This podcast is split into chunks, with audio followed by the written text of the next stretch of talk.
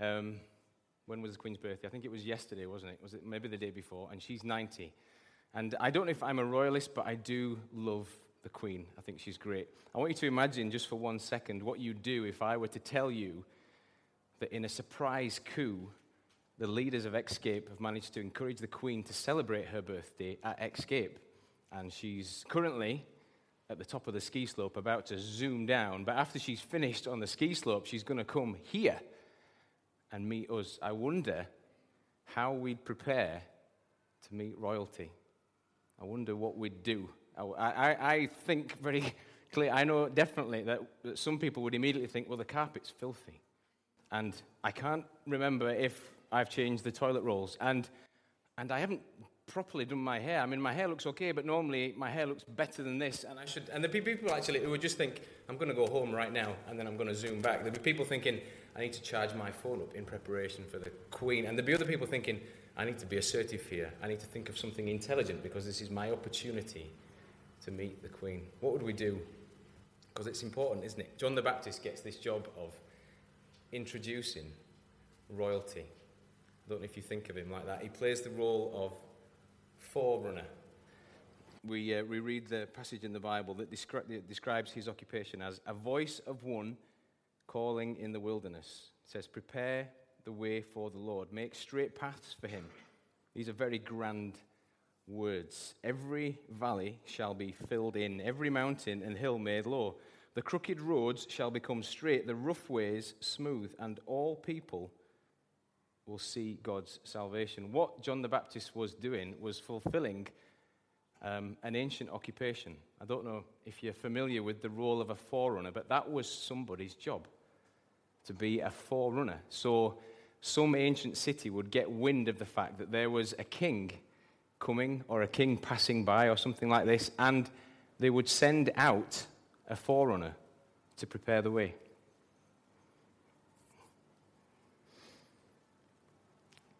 So we think it's quite a, a grand job. This, this, this um, description is, is quite grand, but a forerunner would really just go out and clear the path. So the cities were often on hills, and the paths would, would need cleared, and preparations would need made for the forerunner to would need made for the king to come. So the forerunner would go out with his shovel and he would stand there and he would survey the scene and he would think, I need to prepare this road so that the king can come.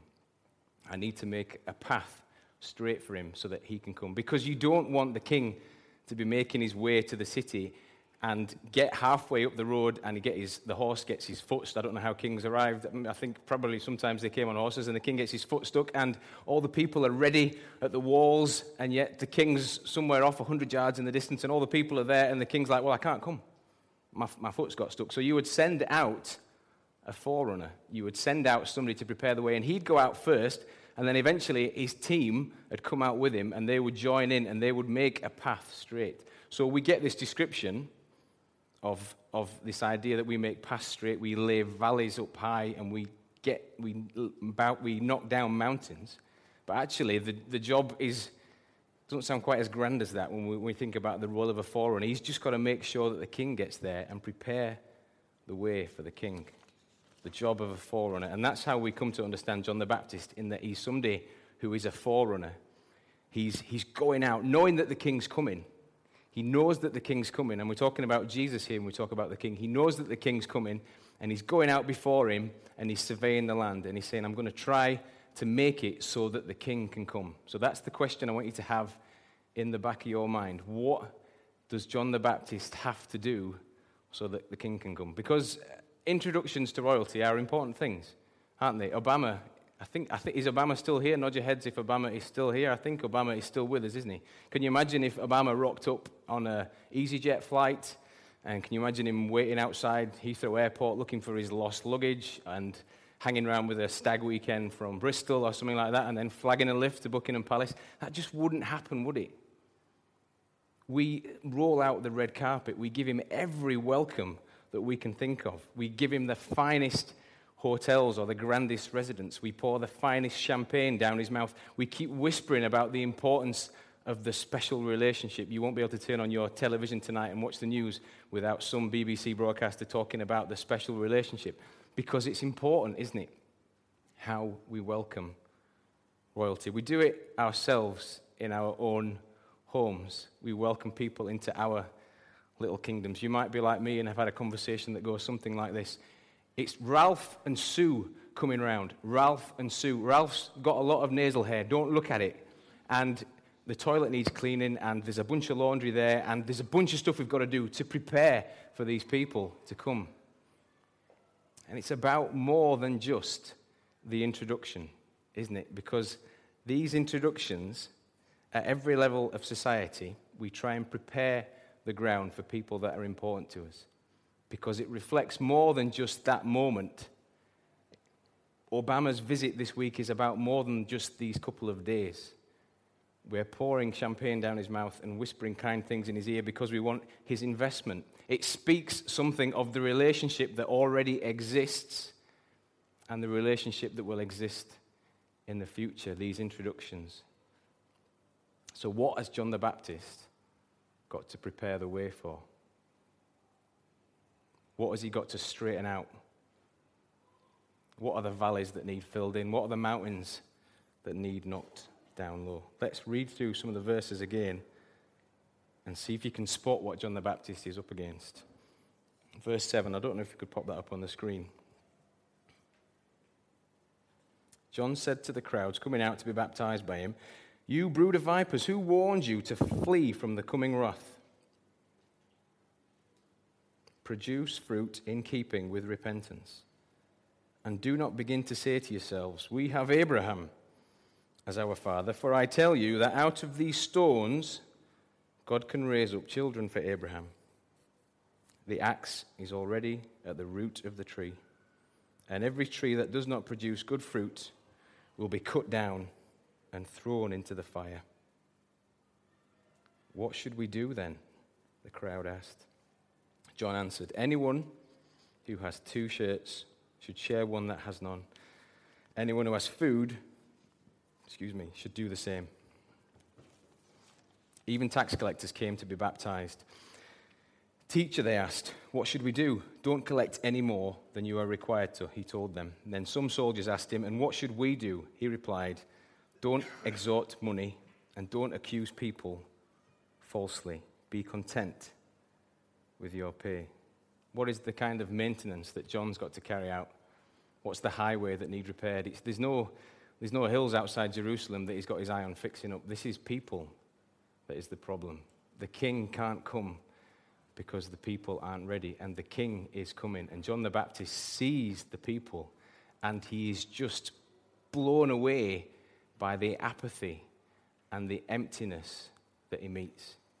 And he says, The king can't come when the people are like this. And what, I guess what he sees is the fact that this, this, this relationship that the, these people have had with God goes back thousands of years, and God has protected them and kept them and loved them and prospered them. And for them now, just to practice their religion with a kind of empty ritual, with just this, what he's saying is you've just, you're, just, you're just having this loose claim to faith through your links with Abraham.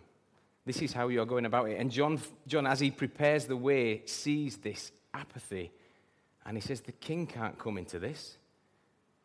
I've got to prepare these people for the king coming. I don't know if you could pop the first slide up, Amy. There is an emptiness amongst the people. And John says, If the king's going to come, I need to challenge this. And he does it with two pictures. And there were pictures that we miss because we're reading it 2,000 years and five or 6,000 miles away and later and, and, and we would flick through them. But if you're, if you're a keen Jew in these times, then these would hit you. This would be like a short movie that would just that you see on Channel 4 every now and again that just stays with you for a long time. These are two strong pictures. The first one is this of baptism.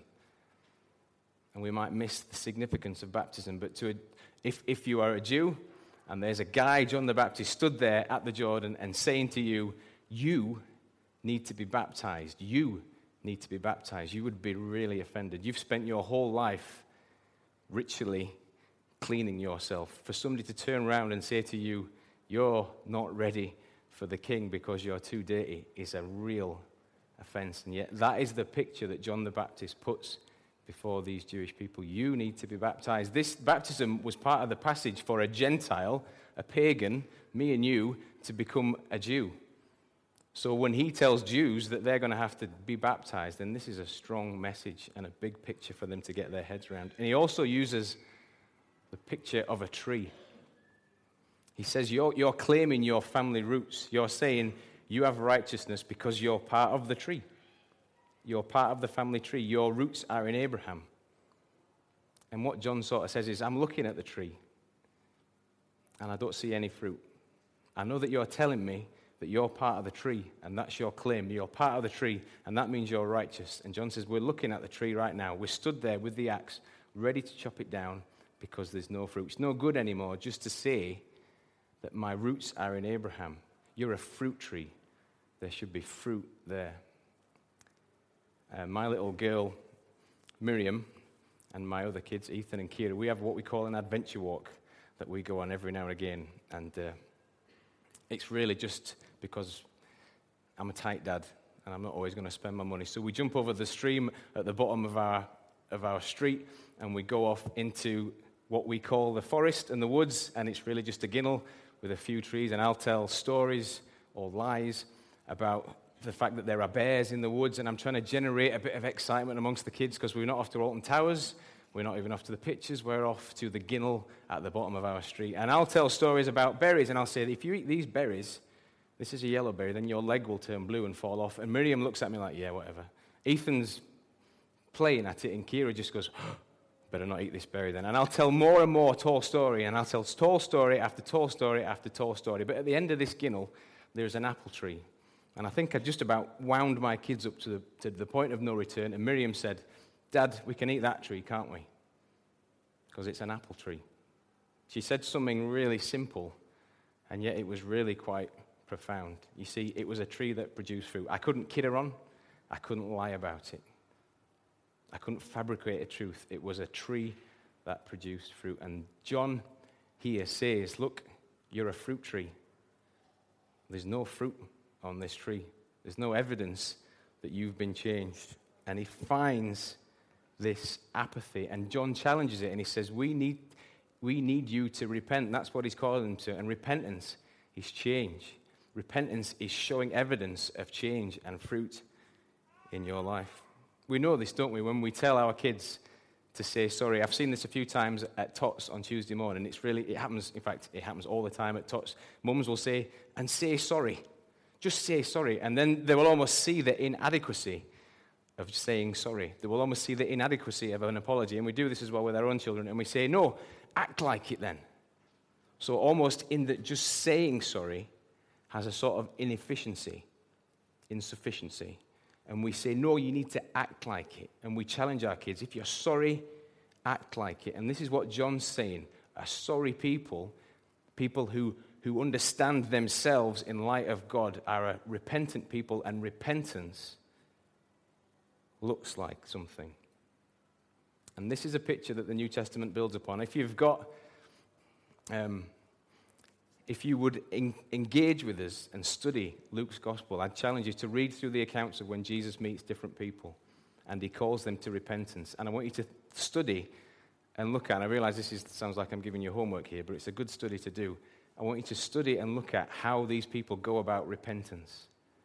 And they all go away not just saying sorry, but changing. Repentance, I think if you were to sort of unpick the word, it's like somebody who's walking this way, and it's like almost like you're saying sorry, kick somebody in the teeth, sorry, kick somebody in the teeth. That's not repentance. Just carrying on the same way and saying sorry is not repentance. Repentance is walking this way, getting so far down the road, saying sorry, and turning around and walking back in the other direction. That's the picture of repentance in the New Testament. It's what the story of Zacchaeus, because we all know the story of Zacchaeus.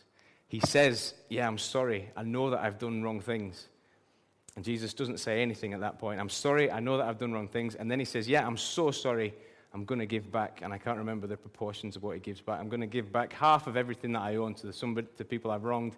And then if any, I've wronged anybody else, I'm going to give them more and more. It looks like something. It doesn't just mean saying sorry, it means that you turn around, walk the other way. And John is challenging these people as he prepares the way for the king He says to them, You need to turn around. You need to walk the other way. There needs to be evidence of this change in your life. As I looked through this and uh, as, as this sort of stuck around in my head this, this week, um, and I thought about the nation of Israel that John knew that he had to challenge. And, and he challenged them because of the emptiness that he saw in their, in their religious practice. I kind of mourned a little bit our own country. And there's some great things about our country. I, I love the Queen, and I, I do love our country. I, I will enjoy St. George's Day, and I'm British and proud and all the rest of it. And yet, in a similar way to the Jewish people, not the same way, but in a similar way, we've had a glimpse of the truth of Christ in our leadership and amongst our people. And we have this loose claim that we say we're a Christian country, and yet some of our practice doesn't represent that.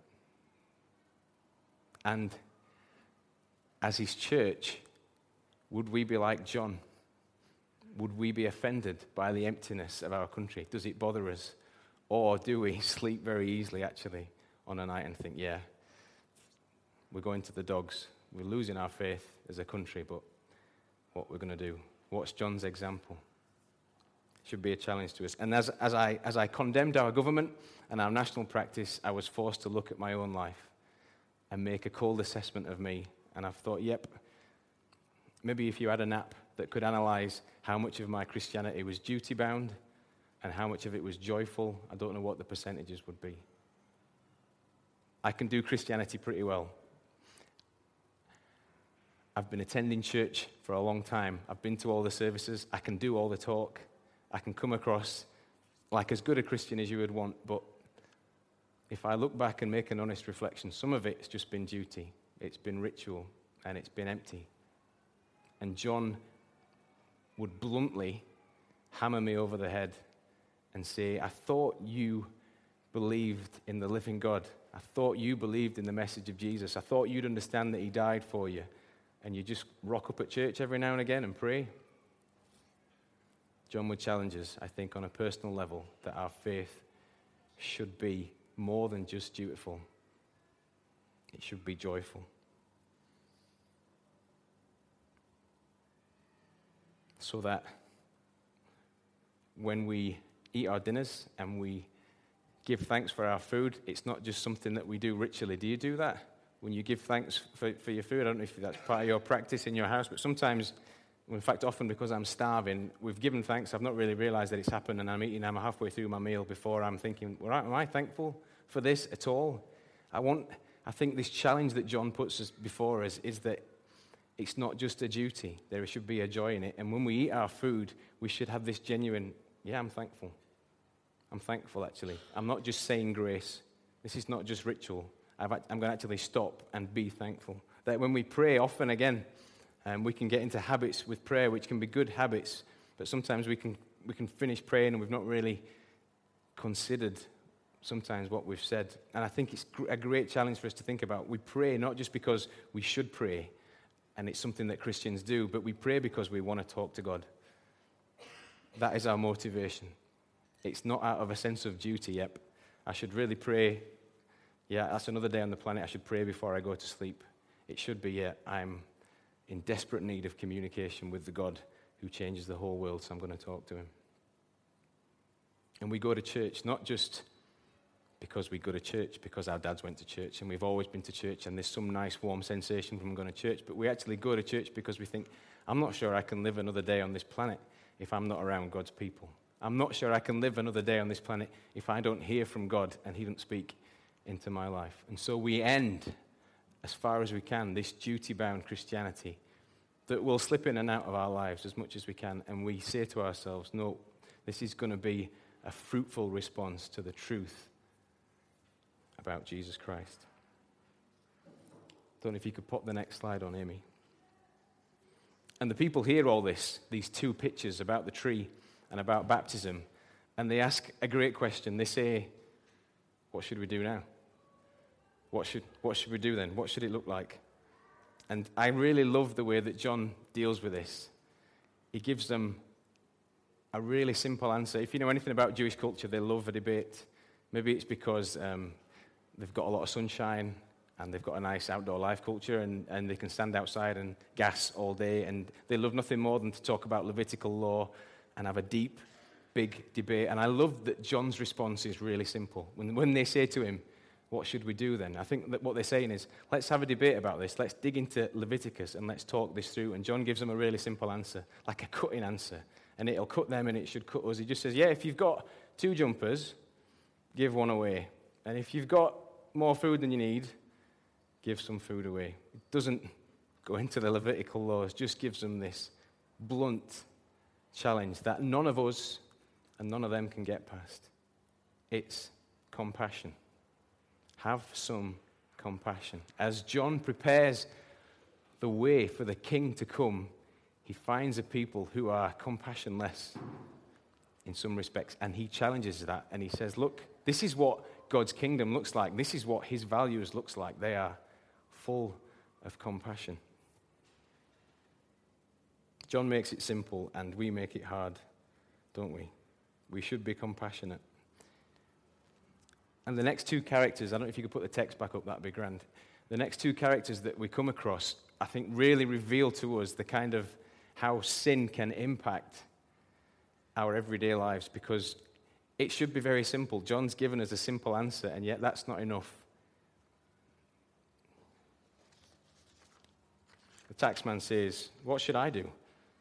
And what he's kind of saying is, the Romans are ripping us off. They're ripping us all off. And everybody hates me anyway because I'm a taxman. I can't really win.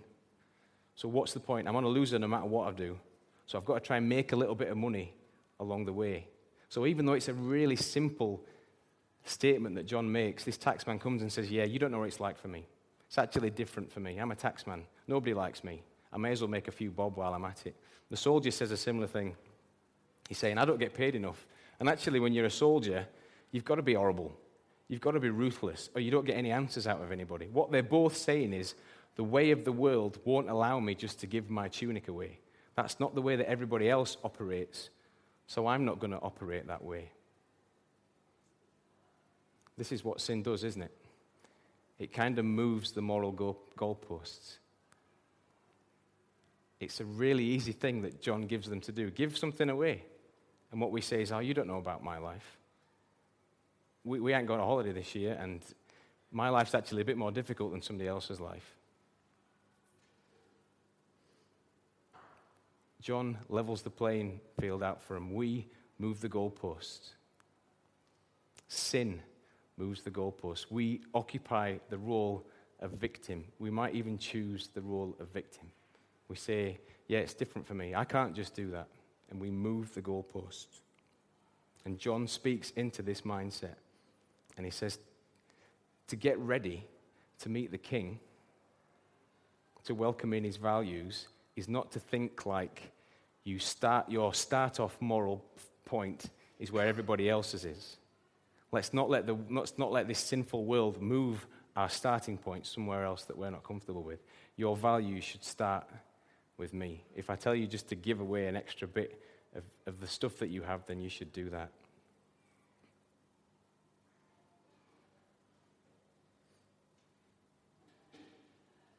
Let's hear what God says about compassion. Psalm 146, verse 7. this is what David says about God. He upholds the cause of the oppressed and gives food to the hungry. The Lord sets prisoners free. The Lord gives sight to the blind. The Lord lifts up those who are bowed down.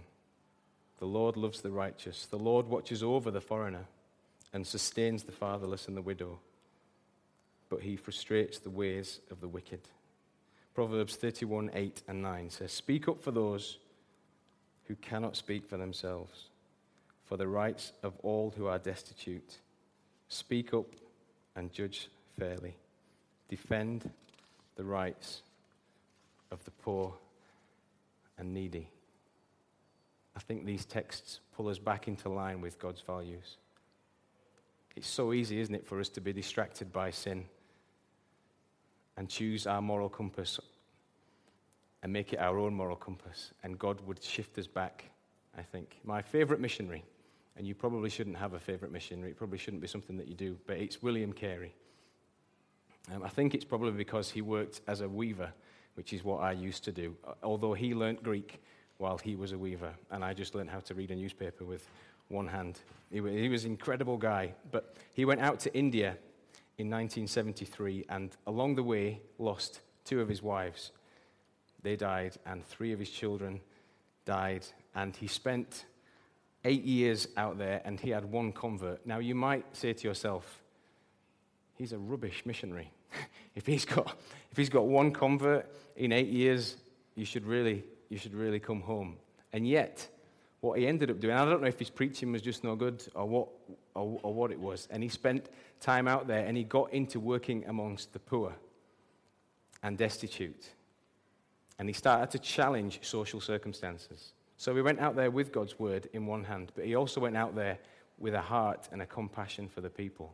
And he put an end to what you call sati, and I think I'm saying that right. There was a practice within Hinduism where when the, when the fella in the relationship died, out of respect for him, the wife would jump on the funeral pyre and take her own life. And he came across this and he said, That's just not, that's just not right. We have to challenge this. He challenged this practice of infant uh, murder, I guess. People, if you had too many kids, you would just kill one of them off. And he got stuck into the education system and he worked and he worked and he worked. So he had the Bible in one hand and he's one convert to his credit after eight years. But he went in with a heart of compassion.